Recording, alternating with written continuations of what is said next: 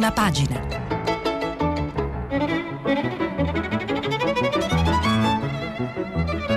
Questa settimana i giornali sono letti e commentati da Carlo Fusi, direttore del quotidiano Il Dubbio.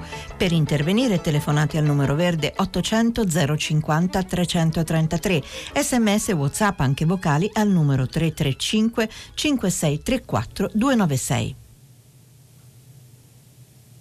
Buongiorno a tutti, eccoci. Allora, eh, ehm, anche oggi tantissime notizie che riguardano eh, il coronavirus e in particolare la fase 2. Eh, ehm, sulla questione dei numeri ormai abbiamo capito che non sono così indicativi, nel senso che la speranza che forse alleggiava all'inizio eh, ehm, di un'epidemia che si sarebbe rapidamente poi risolta, questa speranza ormai non c'è più, sappiamo di dover convivere con eh, la malattia e quindi allora dobbiamo trovare il modo di farlo anche ripartendo, eh, rimettendo in moto il paese che è stato bloccato, che è stato messo in lockdown proprio per eh, ehm, limitare il contagio, cosa che è avvenuta. Adesso però appunto ricominciare è un problema anche perché una delle conseguenze, l'altra faccia del virus, oltre quella sanitaria, appunto quella economica, vedremo che eh, tanti giornali se ne occupano. E però, prima di cominciare, eh, mi tocca dare eh, una notizia che mi fa particolarmente piacere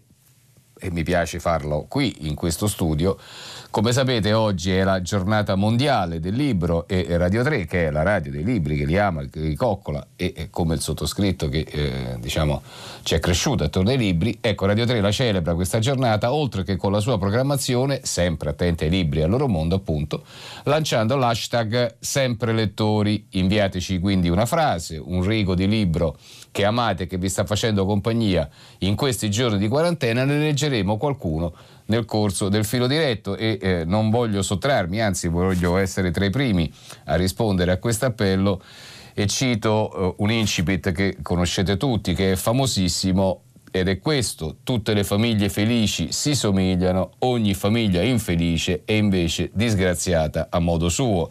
È l'incipit di Anna Karenina di Lev Tolstoi. E cominciamo così Dunque, a parlare della giornata e dei giornali che oggi sono in edicola, cominciamo dalla Repubblica. Il titolo principale 10 milioni a rischio povertà e quindi appunto la, l'altra faccia della pandemia. Dal 4 maggio tornano al lavoro 2 milioni e 800 mila persone, a giugno bar e ristoranti, i sindacati sanzioni alle aziende che non garantiscono la sicurezza, Conte, Premier Conte, attenzione, dice non è un liberi tutti, però insomma la condizione, la situazione italiana è piuttosto preoccupante perché, sempre nel titolo di prima pagina di Repubblica, il deficit vola a 180 miliardi e il Sud è una bomba sociale. C'è un'intervista di cui vi leggerò qualche passo a Enrico Letta che dice no a nuove tasse subito, lotta all'evasione. Questo è un tema molto importante. E mentre invece il ministro eh, del Tesoro dell'Economia Gualtieri rassicura da luglio è previsto un rimbalzo del prodotto interno lordo. Sapete che eh, eh, le cifre, che, eh, le analisi attorno al prodotto, al prodotto interno lordo eh, italiano sono devastanti. L'ufficio di bilancio ha detto che forse ci sarà un meno 15%, magari sarà qualcosa di meno, però insomma diciamo è una situazione molto preoccupante. Peraltro il documento di economia e finanza, che è diciamo, eh, l'intelaiatura su cui si regge poi la legge finanziaria, la legge di stabilità che viene presentata dal governo in Parlamento a settembre, bene, questo documento che oggi dovrebbe essere eh, varato dal Consiglio dei Ministri riflette tutte queste cifre così negative. Allora, eh, eh dalla prima pagina di Repubblica eh, vorrei leggere alcuni eh, passi del, eh, dell'editoriale del fondo di Ezio Mauro dal titolo La seconda infezione. Proprio il carattere universale della pandemia, che si muoveva indifferente e imparziale nella parte alta e in quella bassa della società tra elite e popolo, aveva contribuito a costruire quel sentimento di solidarietà generale che il Paese non era più abituato a riconoscere a se stesso, o almeno quel senso di condivisione di fronte al pericolo comune che genera un'inattesa coesione sociale. Questo è eh, eh, l'incipit del fondo dell'editoriale di Ezio Mauro su Repubblica, che così prosegue. In realtà quel sentire comune, quello spirito condiviso, nascevano in gran parte dalla paura e dal bisogno naturale di spartire con gli altri la preoccupazione per l'assedio del virus. E adesso quindi qual è la situazione? Nata dal panico, scrive Mauro su Repubblica, questo schema consolatorio non poteva reggere nella realtà. Soprattutto davanti alla crisi che comunque si presenti è sempre un attore sociale di prima grandezza capace di sovvertire gli equilibri. Oggi la prima spinta della crisi, prosegue Mauro su Repubblica, fa precipitare un pezzo di paese dalla precarietà alla povertà. Appunto questo è il, titolo, il senso del titolo di apertura di Repubblica. Oggi il blocco della produzione, scrive sempre Mauro, allarga l'incertezza e l'incognita sul domani a una parte di popolazione che fino a ieri si considerava ceto produttivo perché aveva un mestiere in mano e un impiego e adesso invece appunto rischia di perderlo. È la nuova infezione della povertà, è sempre Mauro su Repubblica, la soglia sotto la quale si sta inabissando proprio in questi giorni una parte d'Italia. Ma oltre al reddito c'è un altro indicatore dell'impoverimento sociale ed è il livello delle disuguaglianze. La riproletarizzazione in corso di una parte del ceto produttivo e l'impatto della pandemia agiscono sulle differenze sociali tramutandole in sperequazioni e tutto questo preme sulle disparità esistenti, precipitandole in uno scompenso sociale. Il virus dunque è imparziale, è la conclusione di Mauro, ma noi siamo diseguali e la pandemia accentua i nostri ritardi. È questo squilibrio che interpella la politica perché fa parte dell'emergenza, con un solo punto attivo del nostro paese, oltre alla generosità di chi lavora per salvare gli altri, il welfare, strumento di civiltà che andrà sottratto alla logica di mercato. Queste sono le considerazioni di Mauro su Repubblica e sempre dalla stessa pagina dei commenti, pagina 29, Voglio leggere anche alcuni passi dell'analisi di Stefano Folli. Il titolo, un'analisi più politica rispetto a quella che eh, eh, ha espresso Mauro, che faceva un discorso più complessivo sulla collettività, sulla società. Qui invece si parla del rapporto tra i partiti, come fa sempre Folli, se il crollo del PIL, e ritorniamo al discorso, è la nostra Algeria.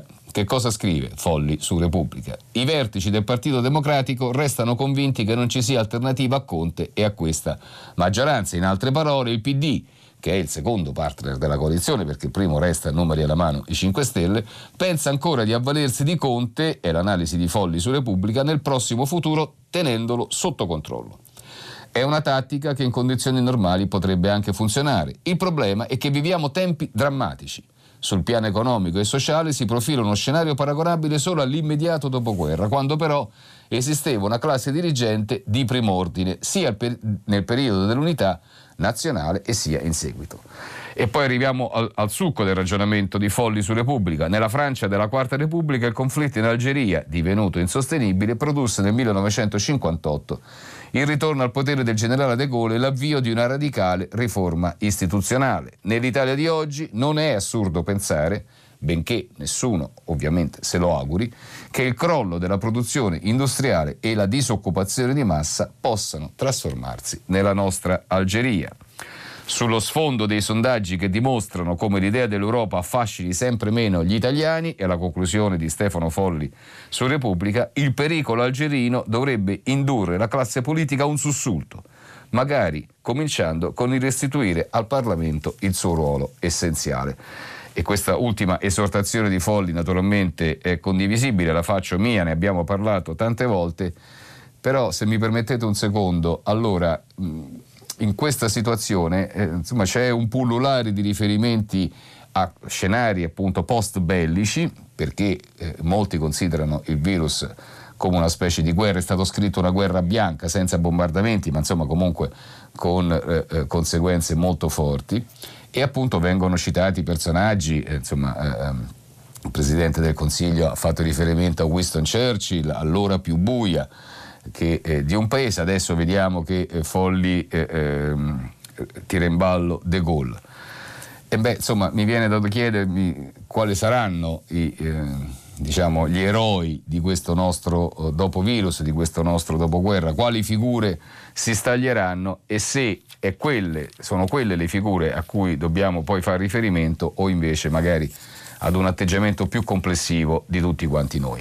Dicevo, eh, da Repubblica, del, del titolo principale dell'intervista Enrico Letta appunto l'ha fatta Annalisa Cuzzocrea Letta scrive, dice a, a, a, alla Cuzzocrea ora ci serve l'Europa chi non la vuole sceglie la patrimoniale mm, sappiamo tutti che oggi c'è una riunione importante, ancorché non risolutiva, del Consiglio europeo. Secondo l'ex Presidente del Consiglio Letta, la Commissione e la BCE hanno fatto in quattro settimane quello che non avevano fatto in quattro anni perché c'è una grande solidarietà. Bisogna usare le scuole, eh, dice eh, Enrico Letta, anche in estate per aiutare chi è più in difficoltà e poi ripartire con la massima presenza possibile. Una segnalazione dell'intervista, un brano voglio sottolineare, quello la risposta eh, eh, diretta alla domanda di, della Cuzzocrea, supposto che l'Europa ci aiuti dopo come si rientra dal debito, che è destinato, come sappiamo, a crescere, e la risposta diretta è questa, un grande patto con gli italiani. Bisogna abbattere una volta per tutte l'evasione fiscale. Mi verrebbe da dire, se non ora, quando? Sappiamo che davanti a code lunghissime, con le terapie intensive piene, a volte gli evasori hanno trovato posto e i cittadini che hanno sempre contribuito con le loro tasse no. È un discorso brutale, anche sgradevole, ma non è possibile che l'evasione fiscale abbia una conseguenza sulla vita e la morte delle persone e in questo caso l'ha avuta. Quindi questa è, eh, è la ricetta di Enrico Letta nell'intervista rilasciata Annalisa Ruzzocrea su Repubblica, poi al volo, sempre da Repubblica, la pagina successiva, pagina 4, una analisi di Giuseppe Smorto sul Mezzogiorno, il Sud, mafia e lavoro perduto, così sta sprofondando un pezzo d'Italia e poi però una cosa che eh, rimbalza anche in altri giornali e ne daremo conto, cioè la condizione non solo degli anziani, di cui abbiamo ampiamente parlato e anche il mio giornale oggi il dubbio ospita due interventi su questo fronte, ma la condizione dei ragazzi, dei giovani. E allora c'è una ricerca eh, citata da Repubblica e di cui dà conto Alessandro Rosinè, sono i risultati di uno studio dell'Istituto Taniolo, le paure dei giovani italiani, i più pessimisti d'Europa, a rischio il nostro futuro, è a pagina 17 di Repubblica. Che lasciamo per andare al Corriere della Sera, il titolo principale invece sulle eh, questioni più pratiche poste dal virus, e cioè soprattutto per la fase 2, ristoranti, posti dimezzati, questo è il titolo principale di, del Corriere della Sera. Eh, ci si sposterà dal 4 maggio, ma senza cambiare regione, salvo autocertificazione. Conte e Colau divisi sui sessantenni. Di che si tratta? Del fatto che, come sapete, Vittorio Colau è stato messo a capo di una task force nominata dal Presidente del Consiglio che deve, insomma, diciamo in qualche misura dare i suggerimenti, le direttive per avviare questa seconda fase, questa fase di riapertura, ebbene tra le indicazioni, eh, eh secondo le indiscrezioni naturalmente che eh, compaiono sui giornali, tra le indicazioni date da Colau a Conte c'era quello di tenere dentro casa tutti quelli eh, eh, da 60 anni in su, ancora dentro casa perché più soggetti a rischio, un'indicazione che però il Presidente del Consiglio non ha ritenuto di seguire. Allora, eh, ritorniamo alla prima pagina del Corriere della Sera, c'è eh, anche riferimento all'Europa, come sapete, come vi ho già detto, del, della riunione del Consiglio europeo di oggi pomeriggio, dove sarà presente il Presidente del Consiglio per chiedere eh, eh fondi, stanziamenti per dare un, un, respiro più complessivo all'azione beh, all'azione europea, beh, c'è, appunto c'è un'intervista di Paolo Valentino al Presidente del Parlamento europeo, a Davide Sassoli, gli aiuti l'Italia dovrà usarli bene. È un concetto che già abbiamo visto nei giorni scorsi, sul dubbio ne ha parlato eh, eh, il dottor Caravita, e cioè il fatto che prima o poi questi soldi ce li daranno in qualche maniera, però eh, l'importante è sapere come spenderli. Gli aiuti europei, europei arriveranno, dice infatti eh, eh, Sassoli rispondendo alle domande eh, eh di Paolo Valentino, li arriveranno, il punto è che l'Italia sappia spenderli, cioè quindi non li sappia usare per eh, rimettere in sesto la sanità del paese e eh, non dispenderli in mille rivoli. Sempre dalla prima pagina del Corriere della Sera, da segnalare eh, una, uh, un fondo di Angelo Panebianco, come al solito piuttosto stimolante. Il titolo eh, che fa in, in, riferimento all'Europa, ma naturalmente poi parla dell'Italia, il titolo è I nemici inventati, tra parentesi, e quelli veri e i veri. Allora, leggiamo qualche passo di questo fondo di Panebianco. Ci sono impressionanti somiglianze fra quanto sta accadendo dentro l'Unione Europea e quanto sta accadendo dentro la Repubblica Italiana. In Europa, scrive Pane Bianco, la pandemia ha colpito i vari paesi in modo ineguale e asimmetrico. Per conseguenza, anziché un immediato aumento della coesione per effetto della comune sfida, si è registrata, almeno nella prima fase, ma non è detto che la cosa non continui, un'esasperazione delle divisioni e dei conflitti. Ebbene, secondo Pane Bianco, la stessa cosa sta avvenendo in Italia con conseguenze certamente non positive. La, in particolare per quel che riguarda e così scrive Pane Bianco, la riacutizzazione dello scontro nord-sud, che in Italia, scrive, non è una cosa inaspettata. All'epoca del primo esecutivo Conte, cioè quello sorretto da una maggioranza formata da 5 Stelle e Lega, dato il diverso insediamento geografico elettorale dei due populismi, sia il nord che il sud erano rappresentati nel governo.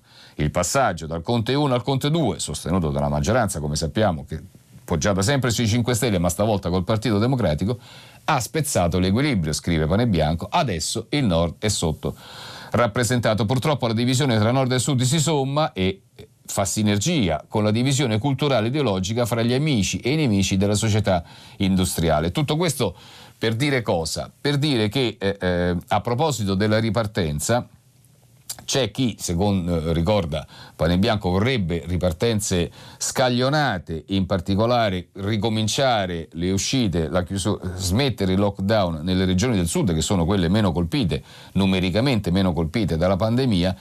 E beh, secondo Pane Bianco questa cosa eh, ehm, lascia parecchie perplessità perché eh, appunto far eh, eh, ricominciare le regioni meno colpite dal virus, come ad esempio la Basilicata o la Calabria. C'è però un particolare, eh, scrive Pane Bianco, con tutto il rispetto per gli abitanti della Basilicata e della Calabria, il loro ingresso nella fase 2 non sarebbe di aiuto per la ripresa dell'economia nazionale. Sono le regioni del nord, ma anche del centro, come le Marche e la Toscana, che devono ripartire perché è lì soprattutto che si produce e che si esporta, è lì il forziere dell'Italia. Dunque, ammesso che come si spera arrivino in qualunque forma risorse dall'Europa per la ricostruzione, il rischio è che esse diventino l'occasione di feroci conflitti tra nordisti e sudisti nonché fra i difensori della società industriale e coloro che coltivano sogni bucolici e utopie anti-industriali.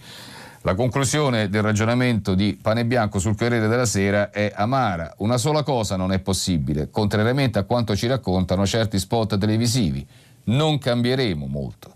Ci saremo sempre noi con i nostri antichi vizi e le nostre reciproche insofferenze, ma con la speranza, questa sì, ragionevole da coltivare, che la maggior parte degli italiani possa tornare presto a vivere in condizioni decenti. Questo è il fondo di pane bianco sul Corriere della Sera. E ancora dal Corriere della Sera a pagina 5 i riferimenti alla, uh, uh, appunto alla ripresa che comincerà il 4 di maggio ma qualcosa potrebbe addirittura già uh, riaprirsi il 27 di aprile allora, in 2,7 milioni tornano al lavoro, Conte e Colau distanti sui sessantenni, come vi dicevo, eh, eh, a proposito delle indicazioni della task force al Presidente del Consiglio. E poi l'Europa, un articolo di Federico Fubini a pagina 12, Merkel apre, avanza il piano sui fondi UE, ma sarà pronto solo a giugno perché potrebbe essere la Commissione a lanciare i bond sul mercato, ma sui tempi il Consiglio dei capi di governo non si pronuncerà.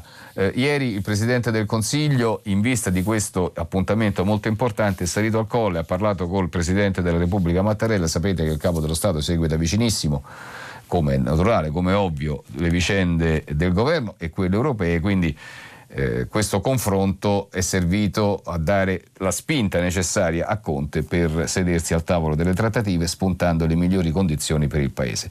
Prima di lasciarlo, il Corriere della Sera, però, a pagina 33 volevo segnalare la lettera di una insegnante Angela Lischetti che parla della scuola, è un tema che pure abbiamo affrontato in questa settimana e continua ad essere presente sui giornali. Il titolo è indicativo, la scuola a distanza va bene ma non esaltiamola e questo perché, scrive Angela Lischetti perché il riconoscimento di una passione pedagogica di tanti docenti diventati di colpo teledocenti si accompagna al timore del danno derivante da una sproporzionata retorica per la nuova modalità didattica che in una scuola ritrovata può costituire un ottimo strumento integrativo di istruzione, ma solo un dispositivo, non la sostanza. Di teledocenti si può abbondare, ma di in-segnanti, quelli che lasciano il segno vivo nei discenti, non possiamo proprio fare a meno. Questo è quello che scrive questa insegnante al Corriere della Sera. Passiamo alla stampa. Il titolo principale è Conte due punti, riaprire anche se il contagio risalirà. Quindi appunto la necessità di, eh, l'impossibilità o meglio di continuare col lockdown e eh, la necessità di riaprire eh, scontando il fatto che ci possono essere però nuovi focolai, nuove zone rosse, anche se nessuno naturalmente se lo augura.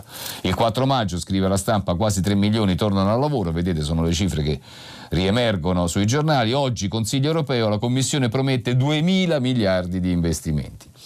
Eh, c'è il record di guariti, il Premier preferisce la linea Colau a quella degli scienziati che sono molto più prudenti, lo vedremo anche su altri giornali, la BCE prepara lo scudo per l'Italia in caso di rating tagliato, oggi ci saranno alcune eh, eh, pronunce di, delle agenzie e il rischio di un downgrading, cioè di una eh, diminuzione della, ehm, della, forza del nostro paese, insomma è un rischio serio, quasi una certezza. Dalla prima pagina della stampa, come ogni giorno, mi piace sottolineare il buongiorno di Mattia Feltri, oggi è, eh, eh, il titolo è Anime avvelenate, si fa riferimento all'intervista di Giuseppe De Rita ieri eh, a Repubblica sul fatto che eh, gli italiani poi sapranno ritrovare lo sforzo per eh, la spinta per uscire eh, dalla crisi, però insomma Mattia Feltri non sembra così convinto e forse non ha tutti i torti. Poi ancora dalla stampa, pagina 4, slitta il decreto aprile, scontro 5 Stelle Gualtieri. Servono 55 miliardi per imprese e famiglie. Il reddito di emergenza e il fondo per le aziende in crisi fa alzare la tensione. Salta il Consiglio dei Ministri, si doveva svolgere ieri, ci sarà oggi. E c'è quindi, eh, secondo la stampa, nell'articolo di Luca Monticelli, una tensione tra 5 Stelle e Ministro del Tesoro. In realtà è una tensione e vedremo appunto alcuni titoli che riguarda proprio il PD, l'intero PD, Conte e, e, e i partner di maggioranza in, a cominciare eh, proprio dalla eh, questione europea, dall'adesione o almeno al MES anche se un MES completamente diverso rispetto al passato. Lasciamo la stampa, passiamo al messaggero. Turni in ufficio e presenze ridotte. Dal 4 maggio tornano 2,7 milioni di lavoratori, cambiano gli spazi nei trasporti e nei ristoranti.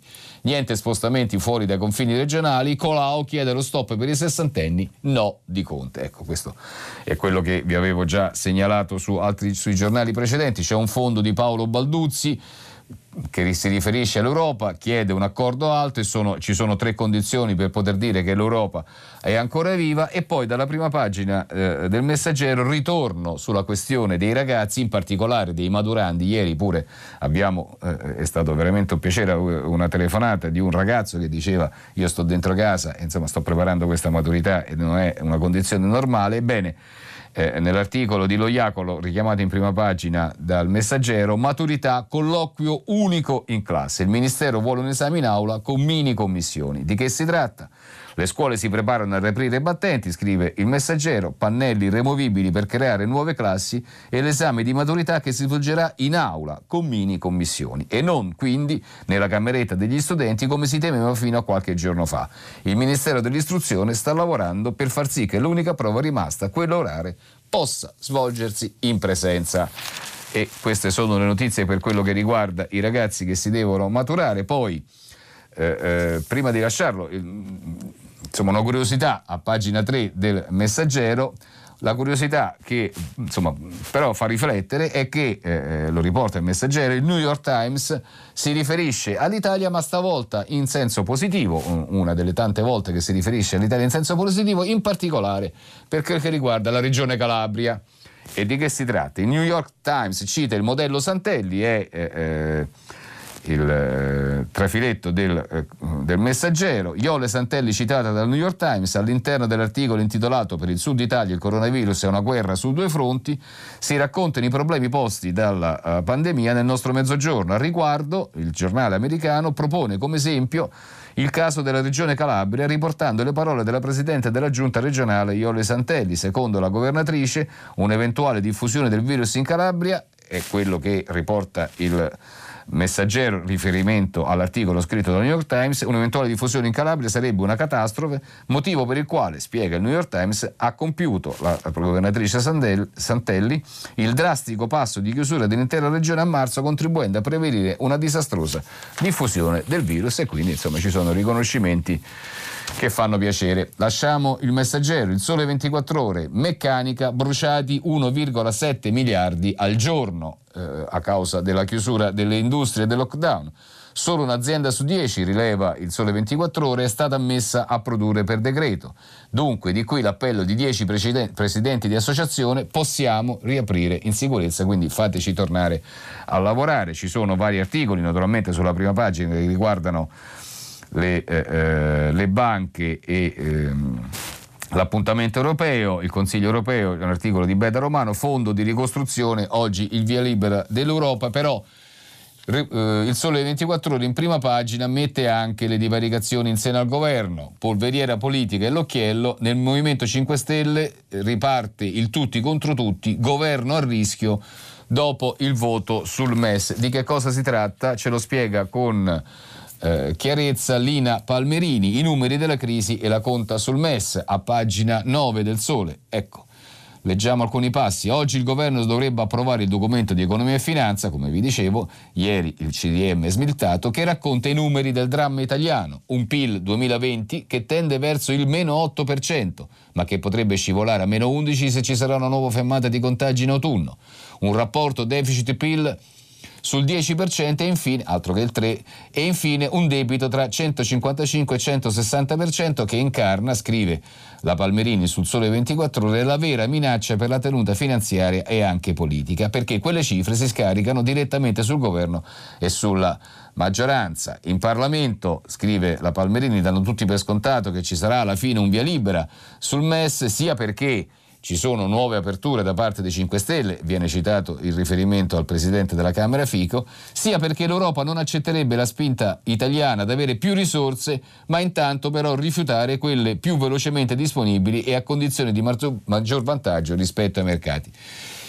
Il PD, scrive sempre la Palmerini, ha già detto che bisognerà chiedere il MES e pure i ministri grillini sanno che si va a parare lì. Il punto però è che ci vorrà un voto delle Camere, che è stato promesso dal Presidente del Consiglio, e la maggioranza si sta preparando alla conta.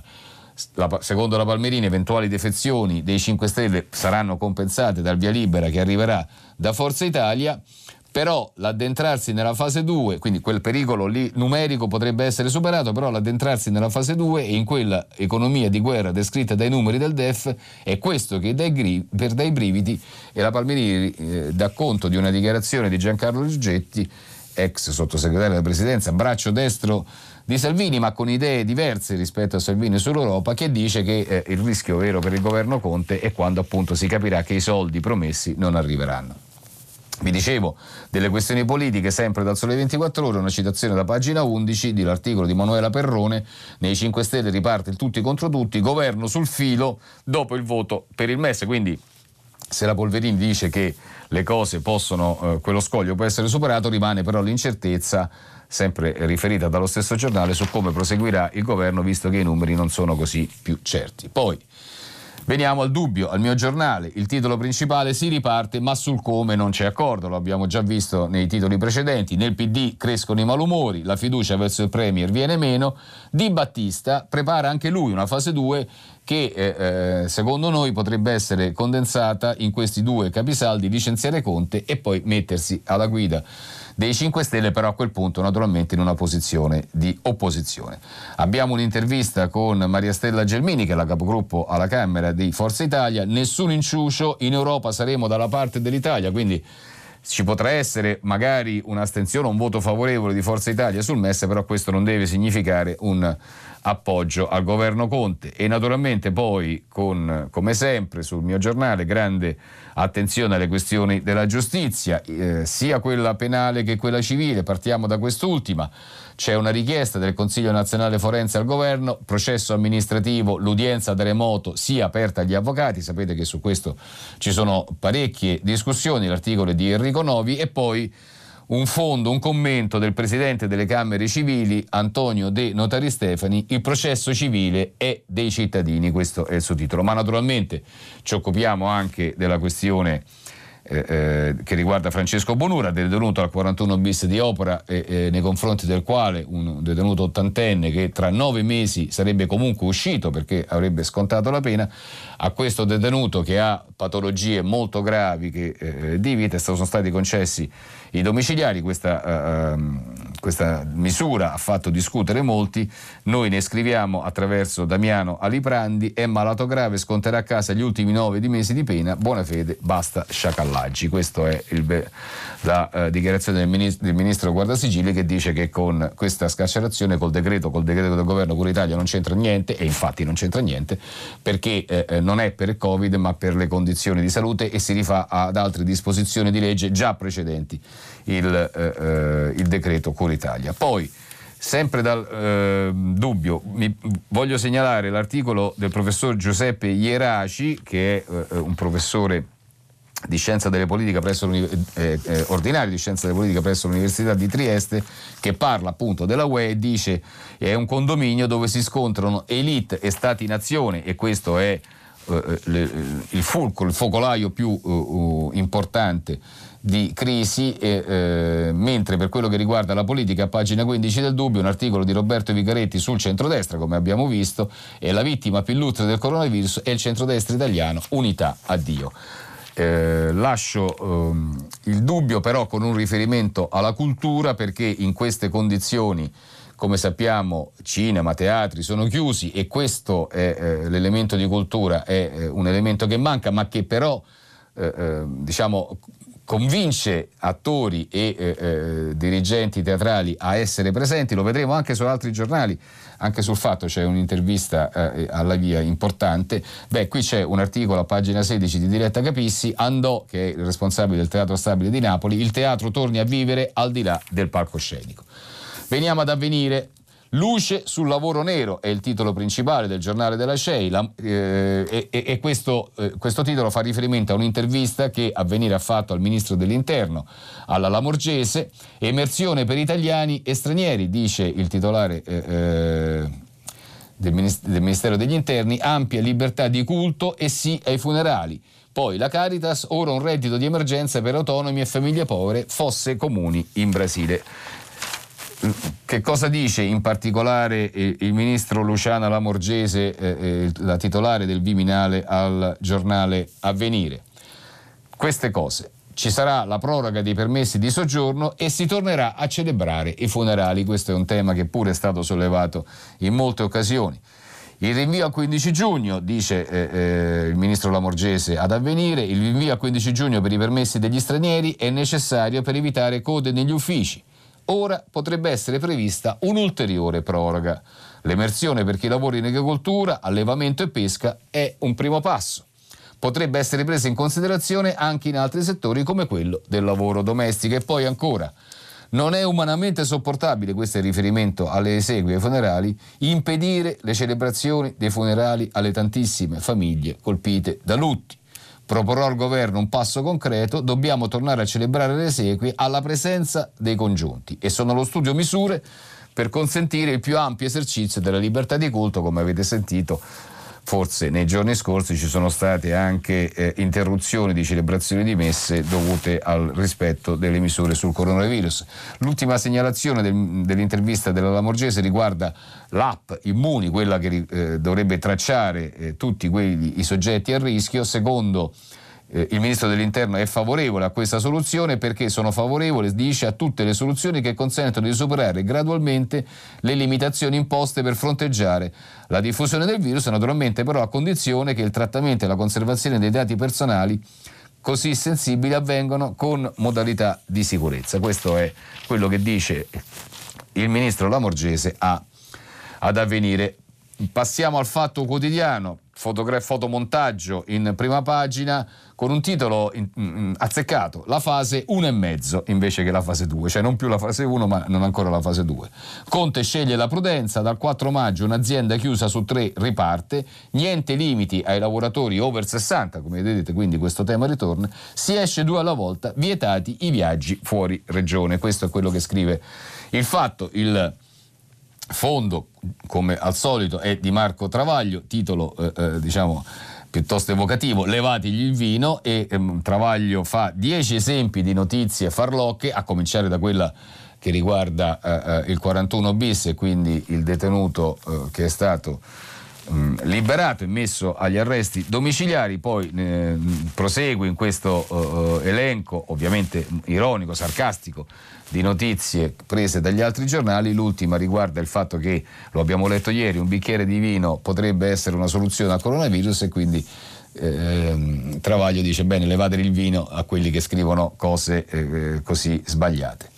Poi, sempre dal eh, Fatto Quotidiano, pagina 4, Nicola Borzi e Virginia della Sala spiegano qualcosa di più, entrano nel dettaglio di quella app di cui discutevamo prima, Immuni, ombre problemi dell'app con cui vogliono tracciarci, privacy, gestione dei dati, falsi positivi, sicurezza e l'interazione con Google e Apple, perché i dettagli tecnici diventano scelte politiche e questo è quello che spiegano nel loro articolo a pagina 4 del fatto Nicola Borsi e Virginia della Sala. Però vi dicevo dal fatto, eh, ehm, segnalo un'intervista a, a, un famosissimo attore e regista, Gabriele Lavia, eh, che riguarda il teatro. Quel Dio chiamato teatro, un'arte viva e immortale, le recite sono ferme, ma gli attori no, studiano e creano. Questo è quello che eh, eh dice eh, Lavia a, eh, nel, nel, suo intervento su, uh, sul fatto il regista contesta lo streaming, ma quale streaming? Senza presenza fisica lo spettacolo non esiste. E come fare sesso al telefono ci si può citare non amare un corpo con i suoi limiti. Queste sono le considerazioni insomma, interessanti di via sul teatro e sulla cultura. Veniamo al libero. Tornano i processi di piazza, riedizione tardiva di Mani Pulite. Questo è l'articolo principale di Renato Farina sul libero. Incapaci di arcinare il virus, la sinistra vuole cavarsela portando in tribunale la regione Lombardia, ma Fontana contrattacca. Il governo ci ha tenuto nascosta l'epidemia per un mese o le prove. Eh, c'è anche un, eh, nella prima pagina di Libero c'è un articolo di Vittorio Feltri che eh, diciamo celebra, esalta i 96 anni di Scalferi dicendo spesso sono stato in disaccordo con lui, ma insomma il fatto che sia un foligrasse non è in discussione, questo articolo serve per riconfermarlo e poi c'è un fondo di Iuri Maria Prado che dice liberazione, un bidone pieno di nulla. A proposito delle celebrazioni del 25 aprile e della presenza o meno dell'Ampi che come sapete ha, fatto, ha creato qualche polemica. Poi il giornale Caos fase 2, piove sul bagnato, questo è il titolo del giornale, botti italiani a rischio spazzatura, tasse in arrivo, 8 milioni di cartelle, Colau partorisce un topolino, rebus sessantenni al lavoro. Questo è eh, il titolo principale del giornale che quindi fa riferimento alle persone più a rischio, più anziane, più in avanti con l'età, però, però sul giornale c'è anche un riferimento che eh, ehm, voglio segnalare a proposito invece dei ragazzi. C'è un uh, articolo in prima pagina di Giordano Bruno Guerri riferito a, anche qui in qualche misura ai maturandi o comunque a chi arriva alla maggiore età, ai diciottenni. I loro primi 18 anni imprigionati in casa, la quarantena dei ragazzi tra sogno e realtà. È un, un bell'articolo che, che esamina una questione davvero importante, la gioia della maggiore età che il virus ha imprigionato. Questo scrive Giordano Bruno Guerri sul giornale a pagina 18 una generazione di diciottenni chiuse in casa nel momento della libertà, cioè nel momento in cui acquisiscono i diritti per tra virgolette poter fare quello che vogliono, perché questo è il mantra che viene offerto ai ragazzi. Una beffa, dice Giordano Bruno Guerri, che il destino dovrà risarcire e come eh, analizza Guerri la situazione. I diciottenni del coronavirus, scrive, avranno ricordi di clausure e di passi perduti, di contese familiari per gli spazi, di risate e bisbocce mancate. La prigionia invece della libertà, tanto a lungo promessa e attesa. È per questo che sono loro a fare più pena, sono loro i più ingiustamente castigati anche dalle preoccupazioni per il futuro che sentono alleggiare in casa. Non c'è modo per risarcirli, scrive Giordano Bruno Guerri sul giornale. Non c'è modo di risarcirli che tanto alle promesse di un paese migliore non crede più nessuno. Qualcosa di buono però accadrà e per non fare la figura dello zio scemo parlo da storico. A ogni catastrofe segue una rinascita con sorprese inaspettate. Ragazzi, voi le avrete e questa sia la vostra consolazione. È davvero un bell'articolo condivisibile. Poi veniamo al mattino.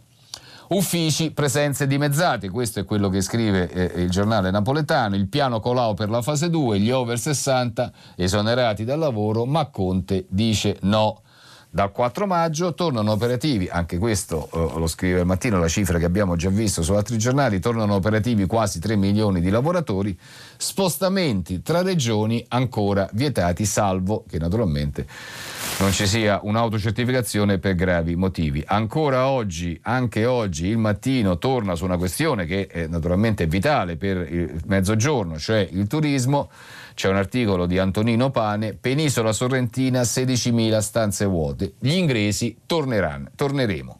Cancellati 400 matrimoni nel chiostro di Sorrento, Arrigo Cipriani dal governo per ora solo promesse. Questo è davvero un, una catastrofe per, eh, il, per il sud, ma per l'intero paese, perché come sappiamo l'Italia è uno dei paesi più belli del mondo e quindi tanta gente viene a visitare il nostro patrimonio museale, artistico e le bellezze naturali e questa cosa mancherà drammaticamente quest'estate.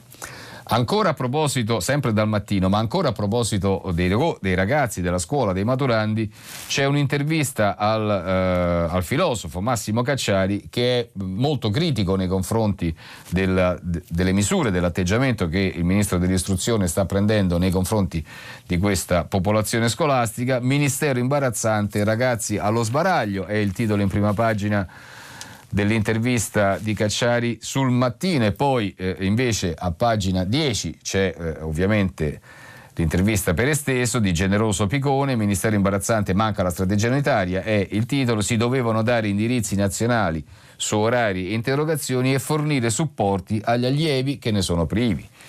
I ragazzi, sempre le considerazioni di Cacciari sul mattino, si trovano allo sbaraglio a confrontarsi con un esperimento. Ora, come si fa a poterli esaminare? Abbiamo visto dal messaggero però che il tentativo è quello di eh, realizzare i colloqui eh, in presenza fisica. Um, sono preoccupato, scrive, dice Cacciari a, Piconi, il delirio a cui assistiamo per l'istruzione non è di buon auspicio. Fino ad oggi il governo non è stato capace di articolare un discorso serio oltre l'intimazione di stare tutti a casa. Capisco i medici, è il loro mestiere, il lavoro dei politici però è diverso, dovrebbero disegnare, disegnare uno scenario e dire che adesso la situazione è questa, ma noi abbiamo un piano per la ripresa.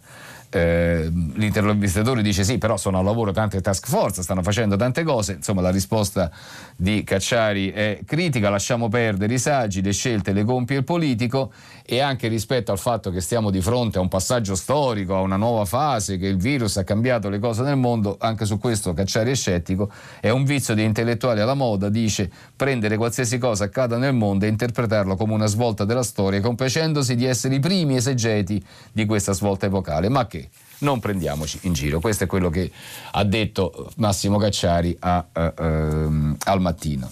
Ancora tre minuti di lettura dei giornali. Il foglio l'articolo del eh, direttore Cerasa con la solita ciliegina come firma, fare bene è meglio che fare presto. Ricorderete che sul fare presto abbiamo avuto anche delle telefonate nei giorni scorsi. La traiettoria da seguire secondo Cerasa, i vuoti da capire, i risultati da ricordare. Per proteggere la democrazia dai ciarlatani dell'impazienza e dell'isolamento è ora di smontare la retorica dell'Europa incapace di prendere decisioni e serve una guida antidemagogia che è quella che prova a scrivere eh, eh, Cerasa sul foglio eh, con un, questa conclusione. Oggi vi verrà oggi forse vi verrà a tutti i lettori la tentazione di mandare tutti a quel paese, di mettervi la ferma di Salvini e di cantare il rap della Meloni ascoltando la notizia del ping pong tra il Consiglio europeo e la Commissione. Se succederà questo, scrive Cerasa sul foglio, prendete fiato e ponetevi una domanda. Ma se Schumann, De Gasperi e Adenauer avessero seguito il principio del fate presto piuttosto che quello del fate bene, l'Europa sarebbe mai nata? Pazienza, buone alleanze, reputazione, coerenza e un po' di competenza. Questo è quello che serve, tutto il resto poi verrà da sé. È quello che scrive Ceraso sul foglio. Ancora Giuliano Ferrara dallo stesso quotidiano. Vogliamo le banche come i medici. La tragedia sociale ora è cosa seria e tocca chiedersi se gli sportelli bancari stanno proteggendo la sopravvivenza economica dei cittadini come hanno fatto i medici con la nostra salute. L'avamposto di cura materiale che serve con urgenza al Paese. Il riformista, devi morire in cella vecchio, torna la pena di morte, l'articolo di Tiziana Magliolo e eh, naturalmente si riferisce, come ho, dicevo prima, a, alla vicenda di Francesco Bonura, reclusa d'opera adesso ai domiciliari. Secondo Tiziana Maiolo, Travaglio trascina tutta la politica, ma insomma forse è un po' esagerato. Poi c'è un articolo, di, un ritratto di Paolo Guzzanti su, eh, di, su Alessandro Battista, Mao, chi era costui, quasi quasi divento maoista, questo è quello che dice... Eh, ehm, il riformista Guzzanti, Guzzanti sul riformista. Poi la verità, nonni agli arresti, mafiosi liberi, vedete torna questo eh, tema, le meraviglie del decreto Italia, con la scusa del virus già scarcerato l'uomo di Provenzano, lo scrive Banzio Belpietro, adesso potrebbe toccare persino a Bagarella. Ancora, il manifesto, eh, eh, ripartenza fuori fase, il caos della fase 1 non ha insegnato niente, la rivolta dei medici di base lombardi contro la fase 2 varata da Fontana e poi il riferimento al 25 aprile, Ampi fuori dalle cerimonie, poi Palazzo Chigi corregge. Infine il tempo, Conte libera solo i partigiani, anche qui 25 aprile, pressi di Orlando e mezzo PD, così il Premier getta la spugna, Ampi in piazza per la liberazione. Chiudiamo qui la lettura dei giornali chiedendo scusa per quelli che non sono riuscito a citare, ci sentiamo tra pochi minuti per il filo diretto con voi ascoltatori. Eccoci di nuovo qua, naturalmente eh, si tratta di Lavia e non la via, quindi chiedo scusa per l'accento sbagliato, eh, eh, come ho riferito prima. Vi ricordo la giornata mondiale del libro e quindi il rigo di libro che amate da uh, mandare a Rete 3 e eh, segnalo l'ultima ora del Papa che prega per le famiglie preda di usurai oltre a quella da Covid-19, dice Televideo in questa ultima ora, c'è la pandemia sociale, famiglie di gente che ha lavoro giornaliero o purtroppo lavoro in nero, che non possono lavorare e non hanno da mangiare e hanno dei figli. E poi gli usurai che gli prendono il poco che hanno. E questa l'esortazione di Papa Francesco all'inizio della messa a casa Santa Marta. Bene, cominciamo con le telefonate. Pronto? Eh, pronto, buongiorno, sono Bruna e telefono da Roma. Benissimo, signora. Eh, ho telefonato per fare un appello riguardo all'uso dell'espressione distanza sociale al posto di distanza fisica. A me è sembrata una cosa stranissima, ma queste due espressioni che esprimono concetti completamente diversi, proprio da quando c'è la pandemia, vengono usate come se fossero equivalenti. Il termine distanza fisica è perfetto, per esprimere la necessità di stare fisicamente lontani per salvaguardare la salute nostra e pure quella degli altri. È un'espressione chiara e come la nostra Costituzione comprensibile da chiunque. Invece l'espressione distanza sociale è un'espressione sgradevole perché significa io non voglio avere a che fare niente con te perché appartieni ad una classe sociale diversa dalla mia. Nel suo corretto significato non solo non è utile ma è dannoso secondo me, è un disvalore pericoloso e non si dovrebbe nemmeno citare in questo caso, perché parla di rivalità, di gente che crede di essere migliore degli altri ed è esattamente quello che non deve accadere. Benissimo signora. Eh? Prego, prego. Eh, c'è un altro problema, e cioè che la crisi, questa crisi del, del coronavirus e come spesso accade, questo è pure un discorso sociale, mette anche in luce i nodi irrisolti del nostro paese, fra cui il fatto che tutto ricade sulle donne, cioè non solo sulle donne chiaramente, ma molto sulle donne, perché poi sono le donne che da un lato hanno il piacere in questi giorni di avere tutti a casa, ma nello stesso tempo si scaricano su di loro tutti i problemi sia materiali che, eh, che eh, psicologici nell'affrontare le nevrosi di ognuno dei componenti della famiglia. Quindi io mi immagino, eh, tra l'altro eh, devono pure fare i conti con la spesa, con, eh, con l'elaborazione di, di tutta una serie di cose. Quindi a questo punto a me piacerebbe che se ne parlasse almeno e che si rimettesse in discussione questo termine benedetto di distanza sociale. Va bene, grazie signora Bruna. Sì, è molto importante quello che lei ha segnalato. Distanza fisica è quella che ci serve per garantire la, uh, il rispetto delle misure antipandemia. Distanza sociale è un concetto appunto... Uh, diciamo, che attiene di più al, alla collettività, al modo con il quale ci rapportiamo e eh, è giusto segnalare l'uso scorretto di queste formule come è giusto segnalare l'importanza eh, della presenza eh, delle donne e di quello che eh, eh, ricade sulle loro spalle, lei l'ha fatto molto bene e non si può che essere d'accordo con, con questo, con questo elemento, con queste considerazioni. Prima, eh, bene, adesso la seconda telefonata, ma prima volevo leggere qualcosa dei messaggi che ci sono arrivati. Eh, ehm, in particolare uno di eh, Giovanni che eh, è di Agrigento e dice ho 5 familiari impegnati in prima linea nel settore sanitario, tre di questi lavorano con grandi rischi nel Veneto. Feltri giudica tutti noi meridionali degli esseri inferiori, Giordano non si indigna per le offese gratuite. Insomma, a noi meridionali dopo Salvini continuano a lasciarci parolacce che non meritiamo. E poi ancora da Paola, dalla signora Paola di Gradisca di Sonzo, in questi giorni scrive ascolto solo notizie sui finanziamenti possibili dei massimi sistemi, ma nulla sul pagamento della cassa integrazione in deroga. Ad oggi non ho ancora ricevuto il pagamento da parte dell'Inps della mensilità di marzo e quindi speriamo che adesso l'Inps dopo questo messaggio sia un almeno un po' più sollecito. Grazie, seconda telefonata, pronto? Buongiorno, Buon... sono Miriam da Bologna. Sì. Mi ricollego a questo discorso del peso che cade sulle donne e siamo alla vigilia del 25 aprile per, per, raccontare un brevissimo episodio di Flora, la staffetta più giovane della provincia di Bologna, che nel 43 nell'ottobre del 43 aveva 12 anni e presa ad un posto di blocco eh, una volta che le hanno chiesto anche di, farsi, di, di spogliarsi eh, aveva il biglietto nella, nella punta della scarpa lei dice che ha visto la morte in faccia e però eh, togliendo, il, togliendo, i piedi dalla scarpa il biglietto non è venuto fuori. E quindi l'hanno lasciata andare e lei ha continuato a fare la staffetta. Ma la cosa da sottolineare è che lei non l'ha detto a sua madre, aveva 12 anni, non l'ha detto a sua madre perché evidentemente se gliel'avesse detto per anche la, la, la, la, paura di quel che poteva succedere, lo sapevano perché poi venivano portate naturalmente nei, nei, nei posti di, di, controllo eccetera eh, e quindi interrogate non avrebbero potuto eh, reggere, la madre non gliel'avrebbe più fatto fare. Da qui la riflessione che noi abbiamo una grande risorsa, che sono i nostri giovani, i nostri ragazzi.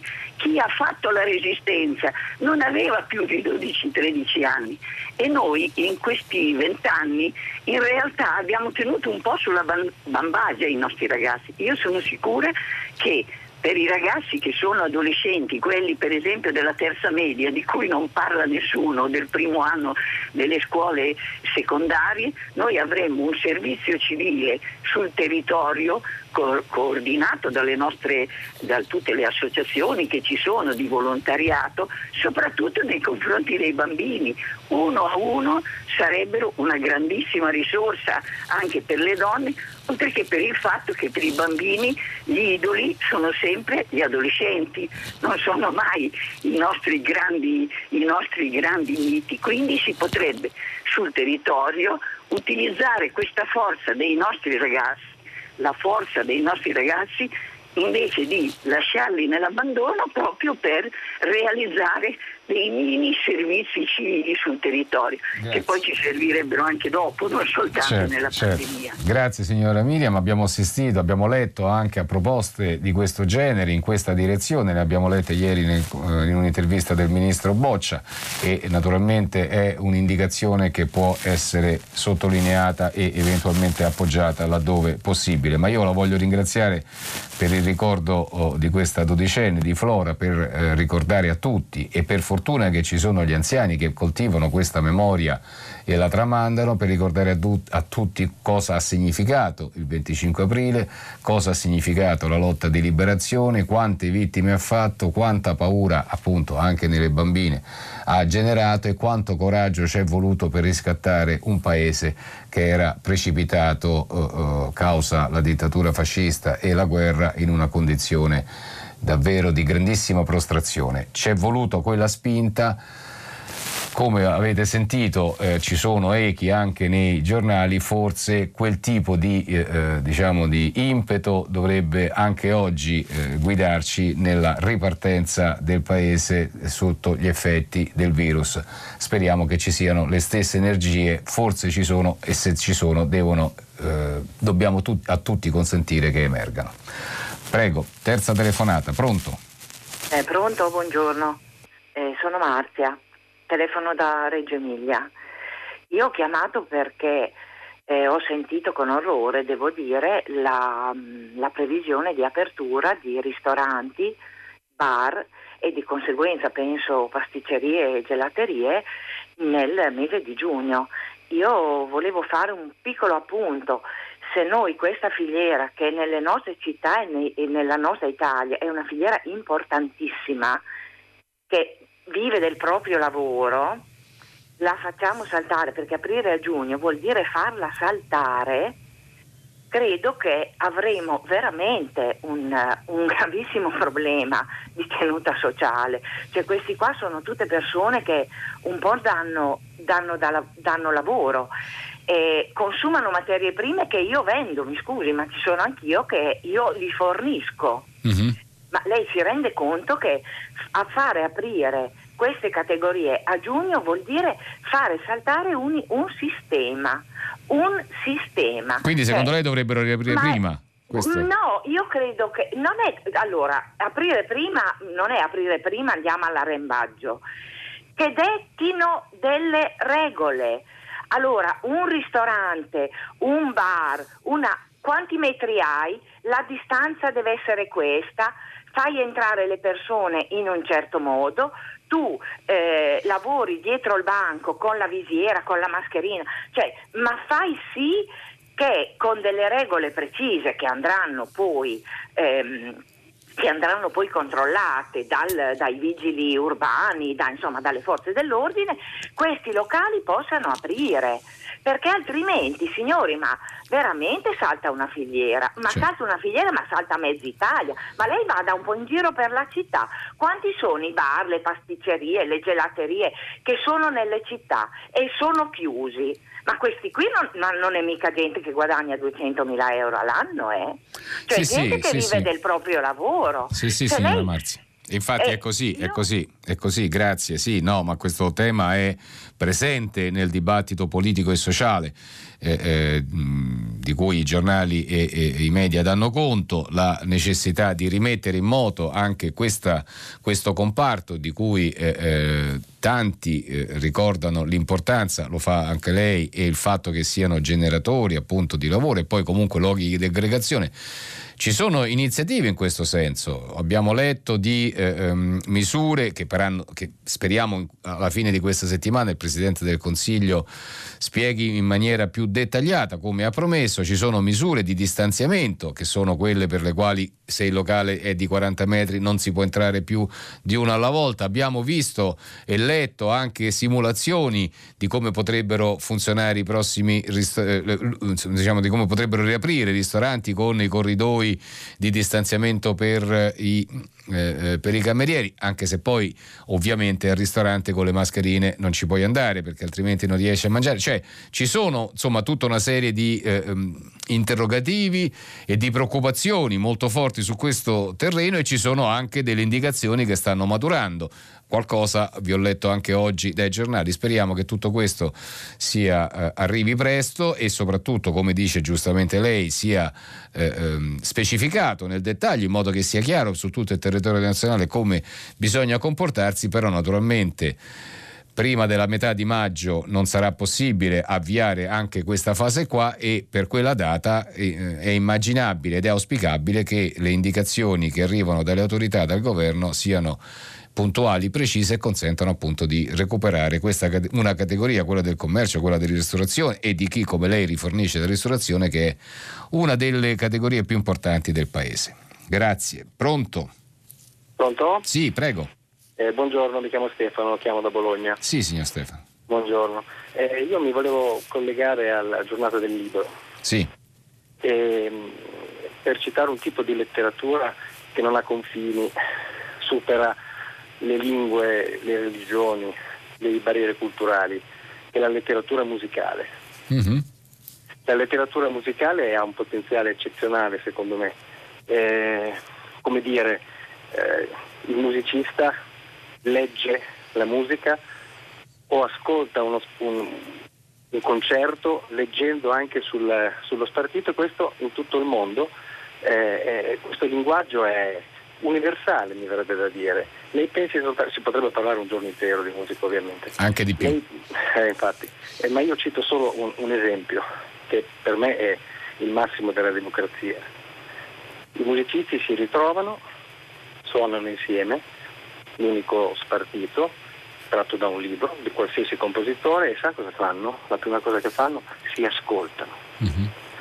Si ascoltano e si rispettano e la cosa è reciproca e questa è, è, una cosa eccezionale, per cui la letteratura musicale, che adesso purtroppo la musica sappiamo come sta messa, è, è una, come dire, per me sarebbe un toccasana, leggere e informarsi, perché non è difficile arrivare a, ad avere una diciamo, preparazione per seguire uno spartito. Eh, non è come leggere un libro ovviamente, però eh, fa tanto bene. Benissimo. Eh, il mio intervento era su questo, per cui guardi, siete stato un creatore sicuramente benedetto questo linguaggio. Benissimo, benissimo, grazie signor Stefano, grazie di questo riferimento alla letteratura musicale, la musica, il linguaggio universale. Si ricorda qualche giorno fa c'è stata, eh, eh, insomma, all'inizio proprio del, del, lockdown, della chiusura, tanta gente usciva sui balconi, cantava, faceva ed era anche un modo di eh, esprimersi e quella cosa ha sollevato entusiasmi, forse anche qualche critica eh, ehm, a me è sembrato una maniera, eh, insomma, diciamo, eh, genuina e, e, condivisibile di esprimere un sentimento, proprio in riferimento al fatto che la musica è un linguaggio che capiscono tutti, che sentono tutti, che è eh, eh appunto universale, come dice lei, che eh, mette insieme a fratella qualunque tipo di persona. Io in quei momenti mi ricordo, mi venne in mente eh, eh, un film, un famosissimo film, un film di Spielberg, Incontri ravvicinati del terzo tipo, beh, eh, lì eh, nel momento in cui si tratta di instaurare un minimo di dialogo possibile tra gli umani e specie aliene, viene usata la musica, perché quello è il modello con il quale possiamo eh, eh, così, rapportarci gli uni con gli altri. È una lezione che non ho più dimenticato. Grazie. Pronto? Pronto, buongiorno. Buongiorno. Buongiorno a lei, Fusi. E volevo, il signor? Mi, ha, mi ha chiamato la redazione per ripetere quello che ho scritto nel messaggio. Sì. E dicevo, lei ha um, magnificato l'articolo di Carlo Bruno Guerri che diceva che Giordano, Giordano oggi, Bruno Guerri, sì. Giordano, sì, sì. Che sosteneva che i diciottenni di oggi sarebbero stati risarciti e de, delle pene diciamo, di questa um, forzata clausura, no? Sì. Ecco, questo è un avviso che ci manda la natura se noi non ne terremo conto, altro che risarcimento avranno. Quando cominceranno le migrazioni eh, bibliche, quando si squaglieranno tutti quei ghiacci del, dei poli, e, diciamo, saremo in condizioni certamente peggiori di quelle del coronavirus di oggi. Sì, certo. E, cioè io quello che sostengo è che la politica deve recepire queste cose qui e poi prima che la politica, la gente che deve fare pressione sulla politica perché porti avanti dei discorsi diciamo, di progresso e sviluppo eh, diametralmente opposti a quelli che fino adesso hanno condotto eh, le strategie di, di tutti i paesi, di conflitto e di competizione. Bene, lei si chiama? Mi scusi, com'è? Io mi chiamo Carlo, Carlo da Roma. Ah, benissimo signor Carlo. Allora, eh, eh, grazie del riferimento a, a, all'articolo di Bruno Guerri che appunto però parla di ragazzi. Lei ha citato eh, scenari catastrofistici, insomma, migrazioni bibliche, scioglimento dei ghiacci. Speriamo che queste cose eh, siano limitate o addirittura non avvengano. È comunque importante il riferimento alla tutela della natura. Abbiamo sentito eh, eh, ieri la giornata della terra e quindi eh, l'importanza di tutto quello che possiamo fare per salvare il nostro pianeta. Però beh, Guerri parlava appunto dei ragazzi, i ragazzi che oggi compiono 18 anni, li compiono dentro casa, costretti a stare dentro casa a rinunciare alle feste di compleanno, agli rapporti, alle amicizie, ancora speriamo per poco, e però quelli che fanno hanno questo rito di passaggio, come eh, ieri dicevo la maturità, cioè eh, il raggiungimento della maggiore età lo fanno in una condizione totalmente diversa dai loro coetanei e questo finirà per segnare la loro esistenza e speriamo che la natura che noi vogliamo eh, salvaguardare in qualche misura possa, la natura, la storia possa risarcirli. Grazie. Pronto? Pronto, buongiorno, sono Lucia da Roma. Signora. Volevo intanto esprimere mm, diciamo, la mia solidarietà alla signora Bruna che ha eh, detto che bisogna chiamarla distanza fisica e non eh, sociale. Sì. Ma soprattutto chiamo per esprimere quello e manifestare quello che sta serpeggiando moltissimo tra tutte le associazioni femminili, di professioniste e non professioniste, eh, del fatto che la, la partecipazione, la percentuale femminile nei tantissimi comitati di consulenza governativi è vergognosamente bassa. Le donne sono veramente stufe di questa situazione, di questo disinteresse, anche perché sanno benissimo che sopporteranno il peso maggiore della gravissima crisi economica che ci aspetta. Grazie. Grazie a lei signora Lucia. E sì, in effetti questo tema è stato segnalato in, in più occasioni, quello che nelle tante eh, commissioni, eh, adesso si usa task force, ma insomma nelle, nelle tante, nei tanti gruppi che de- sono stati allestiti per aiutare eh, eh, il Presidente del Consiglio e diciamo per dare conto di come il Paese possa uscire dall'emergenza, la presenza femminile è, eh, come dice lei, vergognosamente bassa e, eh, ed è un handicap che è storico nel nostro Paese. Ieri ne ha parlato anche Emma Bonino in un'intervista che ho citato sbagliato, è una condizione che ci allontana dal, dal, consesso dei paesi più civili e più avanzati, un patrimonio di energie, quelle femminili, che restano eh, messe da, eh, da, parte ed è eh, davvero una, eh, una, cosa che non possiamo più sopportare e l'importanza delle quote che pure sono state criticate però risulta determinante, magari potevano essere usate anche per allestire appunto questi comitati che servono a dirci come dobbiamo risollevarci la presenza delle donne in, questa, in, questo sforzo, ma anche quella degli imprenditori, sono state anche femminili naturalmente, sono stati parecchie le assenze, beh forse poteva essere presa più in considerazione e speriamo che lo sia da adesso in poi. Grazie. Pronto? Sì, pronto e buongiorno, dottor Fusi. Buongiorno. Io sono Licia e chiamo da Roma. Benissimo.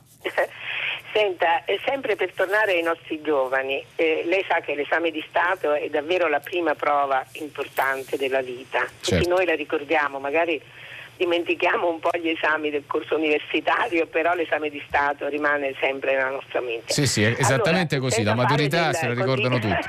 senza fare del romanticismo, ma eh, tenendo bene i piedi per terra, bisogna dare all'esame di Stato anche quest'anno Uh, un significato e soprattutto una serietà. Mi va bene e sta bene l'esame orale, però con le stesse modalità si può sicuramente organizzare la prova scritta, concependola, e ce n'è tutto il tempo, parlo da persona di scuola, come una prova multidisciplinare, non proprio come l'Invalsi ma simile alla prova Invalsi, una prova scritta multidisciplinare. C'è il tempo per prepararla, questa prova scritta, e ci sono gli spazi perché le scuole sono enormi e si possono ospitare i ragazzi in aule belle, spaziose e grandi eh, a turno eh, quindi mh, ho parlato con tanti presidi, mh, colleghi, ci sono tutte le possibilità per organizzare la prova scritta, come la prova orale.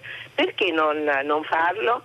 E questa semplificazione totale, questo esempio che si dà, eh, già la Ministra ha combinato un gran guaio quando ha annunciato che non era sei politico ma era promozione generalizzata, questo veramente ha sminuito del tutto il lavoro che i, docenti avevano cercato di fare con milioni di limiti perché si parla tanto delle lezioni a distanza ma insomma ci sarebbe da scrivere un trattato perché no, assolutamente non possono essere paragonati alla lezione frontale, ma già diciamo, si è fatto un gran danno dal punto di vista educativo e pensi che in alcune scuole ragazzi che si erano ritirati il 12 marzo hanno chiesto che fosse annullata la domanda di ritiro. Quindi voglio dire è stato creato un clima veramente diseducativo. Ecco, allora almeno l'esame di Stato, all'esame di Stato diamo un, un'impronta di serietà perché i ragazzi ne hanno bisogno e lo chiedono loro stessi.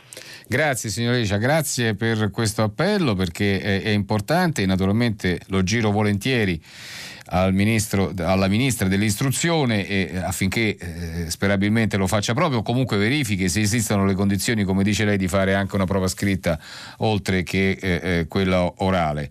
C'è bisogno di una scuola che sia una scuola seria, competente, capace, che aiuti i ragazzi e che sia anche sprone per eh, eh diciamo ehm, a, eh, come dire, avviarli verso il rapporto con la società, non, t- non, solo e tanto con il lavoro, ma il rapporto con la società. Da questo punto di vista la maturità, l'esame di maturità ha davvero una valenza fondamentale. Quindi, eh, eh, ripeto, rinnovo, eh, faccio mio, rinnovo l'appello che lei rivolge eh, al Ministro, vediamo se ci sono le condizioni. Da quello che abbiamo letto per adesso si parla solo di esame orale non scritto e ehm, chissà se eh, questi giorni che ci mancano per eh, la celebrazione di questo appunto rito di passaggio possano dare qualche indicazione più precisa. Eh, stanno arrivando tantissimi eh, eh incipit eh, oppure passaggi di libri recuperando e eh, approvando quella che è stata la proposta per la giornata mondiale del libro, appunto quella di inviare a Radio Te, una frase, io non li cito, si, ci sarà dopo tempo e modo di poterlo fare, però qui si spazia nei messaggi che ci arrivano dall'isola di Arturo a Moby Dick a a, tanti altri capolavori della letteratura. E però eh, prima di eh, un'altra telefonata volevo leggere qualcosa eh, appunto di questi messaggi non riferita ai libri ma alle proposte. Ce n'è una che viene da Vieri da Firenze e dice a proposito del turismo, ma questa crisi del turismo non potrebbe dare uno spunto per ripensare il territorio riconsegnandolo agli italiani piuttosto che ai turisti o ai gran soldoni? E questo è eh, eh, diciamo una, un'indicazione che può essere utile per chi eh, deve affrontare anche questo tipo di emergenze. Bene, altra telefonata, pronto? Buongiorno. Buongiorno. Senti, mi chiamo Marco. Sì. Eh, allora io telefono riguardo alla... Da dove chiama? Che... Marco. Sì, no, da dove dico? Da dove chiama? Ah, eh, dalla provincia di Reggio Emilia, mi scusi. Sì, prego, prego, mi dica. Ecco, eh, allora io mi riferisco, diciamo così, alla trattativa di Bruxelles, sì. che oggi il nostro governo, in particolare il nostro Presidente, affronterà diciamo, con gli altri partner europei. Sì e mi riferisco ovviamente alla trattativa sul MES o gli Eurobond o, sì. o Eurovirus come si vogliono chiamare.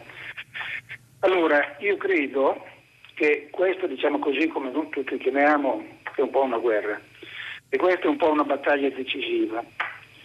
Se noi lasciamo un generale della nostra nazione da solo, e questo diciamo così è un appello che rivolgo a molti giornalisti e soprattutto alle opposizioni, noi questa guerra la perderemo, uh-huh. ma noi questa battaglia invece la possiamo condurre perché su un'intervista che Conte ha fatto, diciamo così, al, a un giornale tedesco, mi scusi la pronuncia, Süddeutsche Zeitung. Eh, sì, sì, certo, certo. Süddeutsche ecco bene, sostiene che prima partendo dal nostro debito noi lo abbiamo sempre onorato.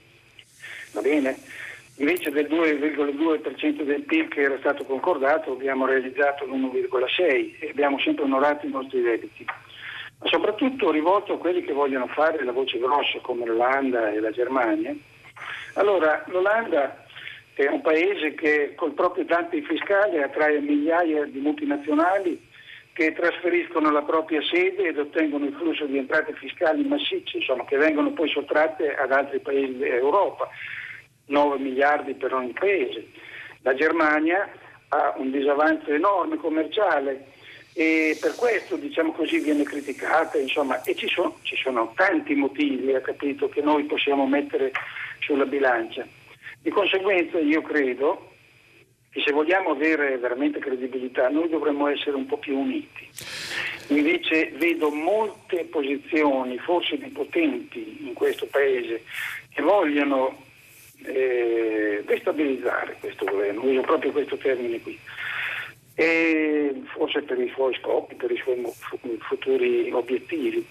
E questo io sono sicuro che ci porterà veramente in, in, in una condizione difficile. difficile, anche perché come sostiene Conti in questo paese, se un paese va in difficoltà si crea un effetto domino no? e vanno in difficoltà un po' tutti, non, non credono la Germania, l'Olanda, se l'Italia, la Spagna dovessero andare veramente in difficoltà di poter vincere questa battaglia a livello mondiale, perché Grazie. questa è una battaglia a livello mondiale. Certo, grazie signor Marco. Sì, questo riferimento alla divaricazione, alle divisioni che ci sono oh, oh, nel mondo politico italiano è un riferimento giusto.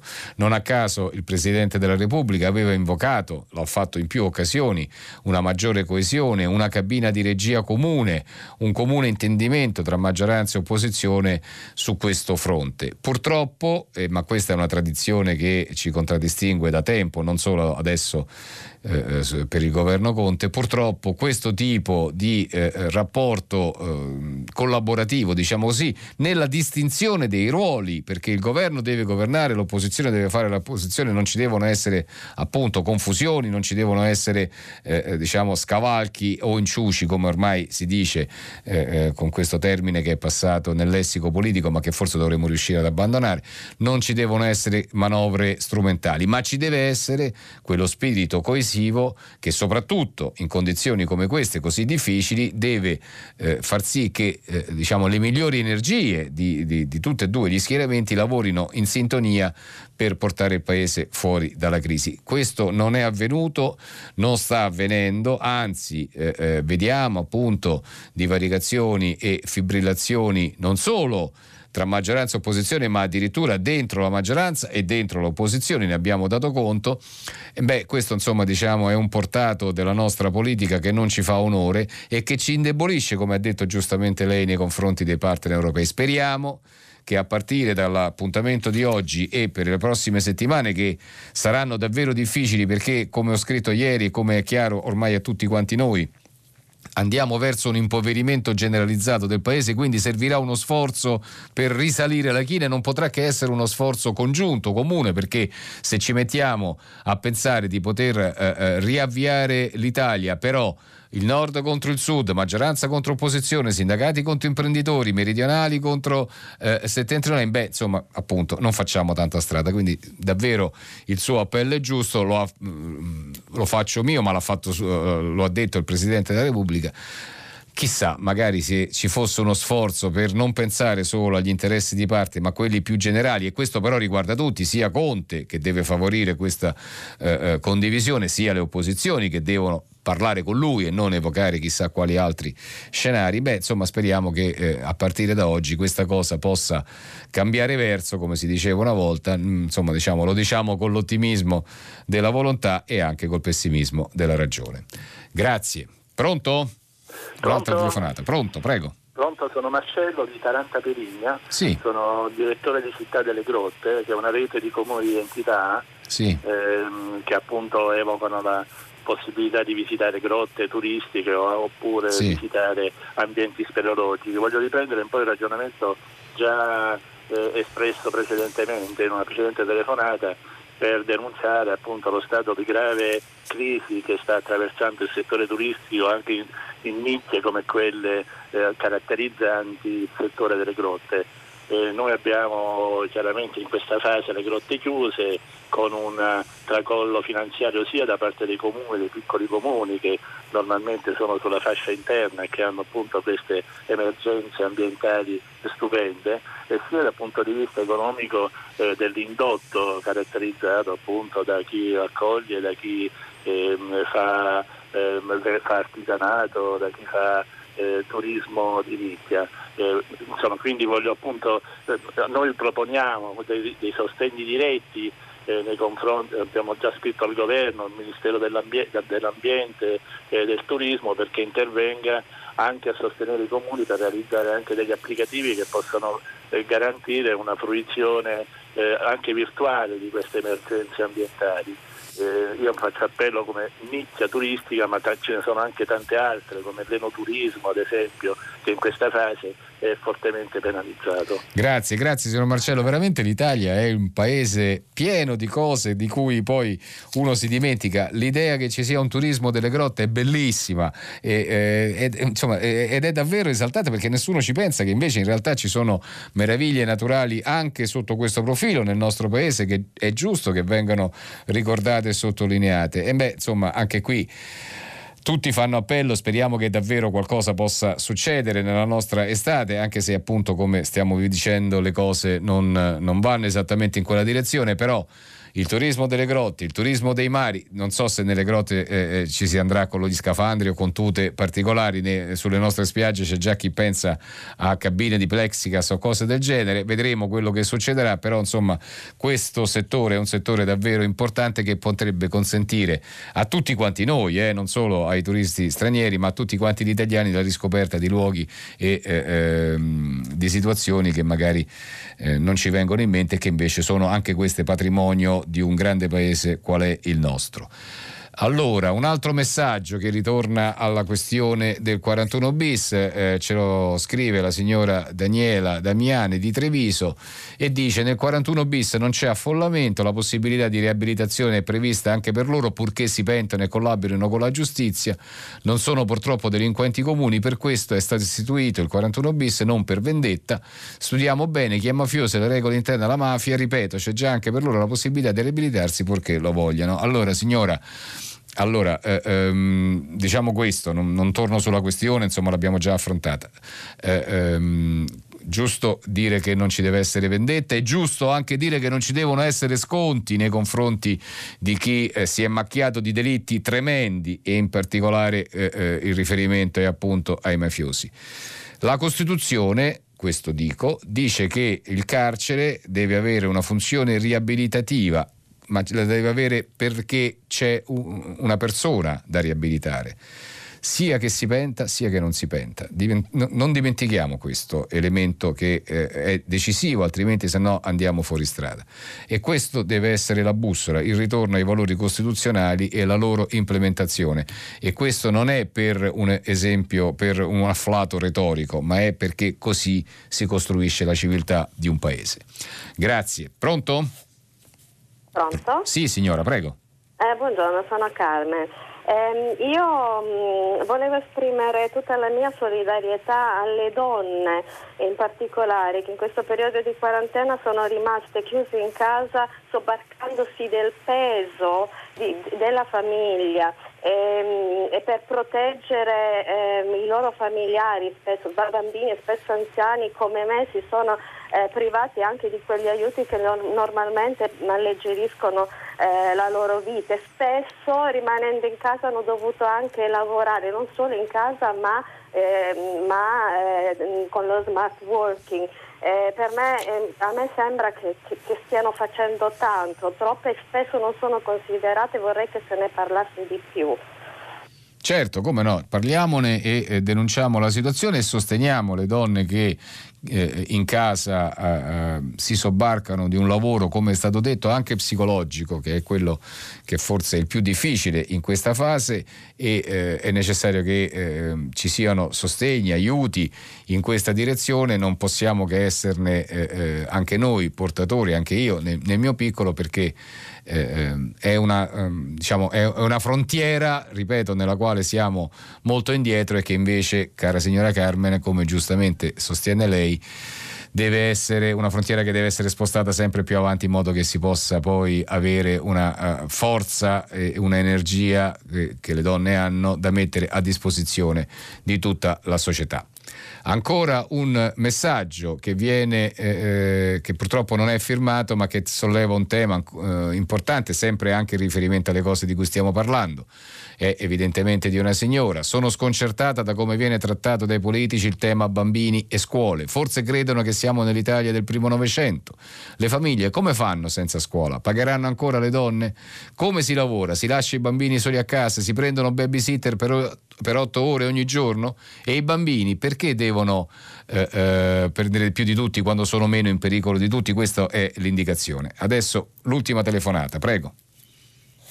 Pronto? Sì, pronto, prego. Sì, buongiorno, sono Maria Luigia, chiamo da Todi. Sì. Siamo per eh, sempre lettori e avevo in mente di regalarvi una frase di Bulgakov dal maestro Margherita. Grandissimo libro, prego. non vorresti avere la bontà di riflettere sulla questione che cosa farebbe il tuo bene se non esistesse il male e come apparirebbe la terra se ne sparissero le ombre. Le ombre provengono dagli uomini e dalle cose Ecco l'ombra della mia spada. Grazie signora, la, la, ringrazio della citazione, purtroppo devo interromperla perché il tempo è scaduto, quindi mi, dobbiamo, uh, mi devo fermare qui. Dopo il giornale radio Silva Bencivelli conduce pagina 3 a seguire le novità musicali di primo movimento e alle 10, come sempre, tutta la città ne parla, approfondirà un tema posto dagli ascoltatori eh, e potete riascoltarci anche sul sito di Radio 3. Io do appuntamento a tutti, a domani.